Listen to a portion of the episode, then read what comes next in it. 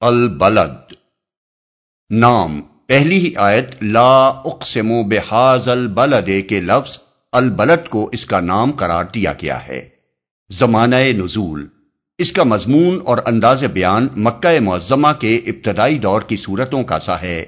مگر ایک اشارہ اس میں ایسا موجود ہے جو پتا دیتا ہے کہ اس کے نزول کا زمانہ وہ تھا جب کفار مکہ رسول اللہ صلی اللہ علیہ وسلم کی دشمنی پر تل گئے تھے۔ اور آپ کے خلاف ہر ظلم اور زیادتی کو انہوں نے اپنے لیے حلال کر لیا تھا۔ موضوع اور مضمون۔ اس سورے میں ایک بہت بڑے مضمون کو چند مختصر جملوں میں سمیٹ دیا گیا ہے اور یہ قرآن کا کمال اجاز ہے کہ ایک پورا نظریہ حیات جسے مشکل سے ایک زخیم کتاب میں بیان کیا جا سکتا تھا، اس چھوٹی سی سورت کے چھوٹے چھوٹے فکروں میں نہایت مؤثر طریقے سے بیان کر دیا گیا ہے۔ اس کا موضوع دنیا میں انسان کی اور انسان کے لیے دنیا کی صحیح حیثیت سمجھانا اور یہ بتانا ہے کہ خدا نے انسان کے لیے سعادت اور شکاوت کے دونوں راستے کھول کر رکھ دیے ہیں۔ ان کو دیکھنے اور ان پر چلنے کے وسائل بھی اسے فراہم کر دیے ہیں۔ اور اب یہ انسان کی اپنی کوشش اور محنت پر موقوف ہے کہ وہ سعادت کی راہ چل کر اچھے انجام کو پہنچتا ہے یا شکاوت کی راہ اختیار کر کے برے انجام سے دوچار ہوتا ہے۔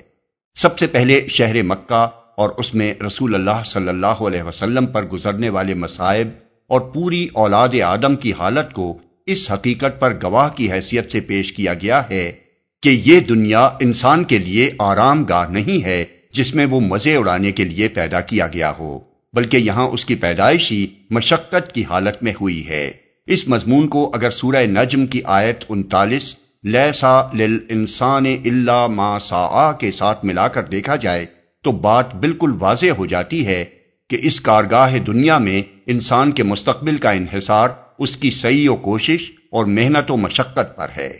اس کے بعد انسان کی یہ غلط فہمی دور کی گئی ہے کہ یہاں بس وہی وہ ہے اور اوپر کوئی بالا تر طاقت نہیں ہے جو اس کے کام کی نگرانی کرنے والی اور اس پر مواخذہ کرنے والی ہو۔ پھر انسان کے بہت سے جاہلانہ اخلاقی تصورات میں سے ایک چیز کو بطور مثال لے کر بتایا گیا ہے کہ دنیا میں اس نے بڑائی اور فضیلت کے کیسے غلط معیار تجویز کر رکھے ہیں۔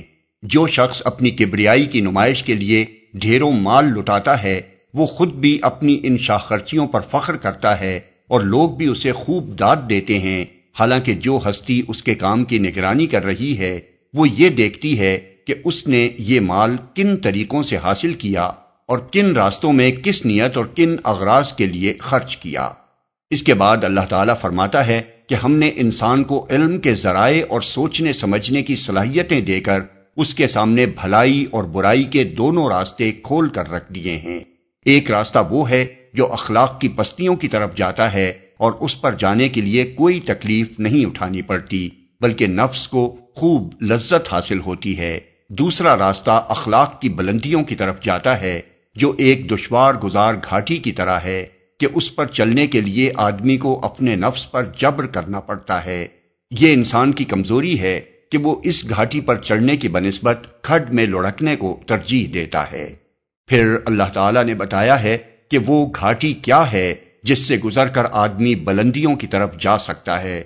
وہ یہ ہے کہ ریا اور فخر اور نمائش کے خرچ چھوڑ کر آدمی اپنا مال یتیموں اور مسکینوں کی مدد پر خرچ کرے، اللہ اور اس کے دین پر ایمان لائے اور ایمان لانے والوں کے گروہ میں شامل ہو کر ایک ایسے معاشرے کی تشکیل میں حصہ لے جو صبر کے ساتھ، حق پرستی کے تقاضوں کو پورا کرنے والا اور خلق پر رحم کھانے والا ہو۔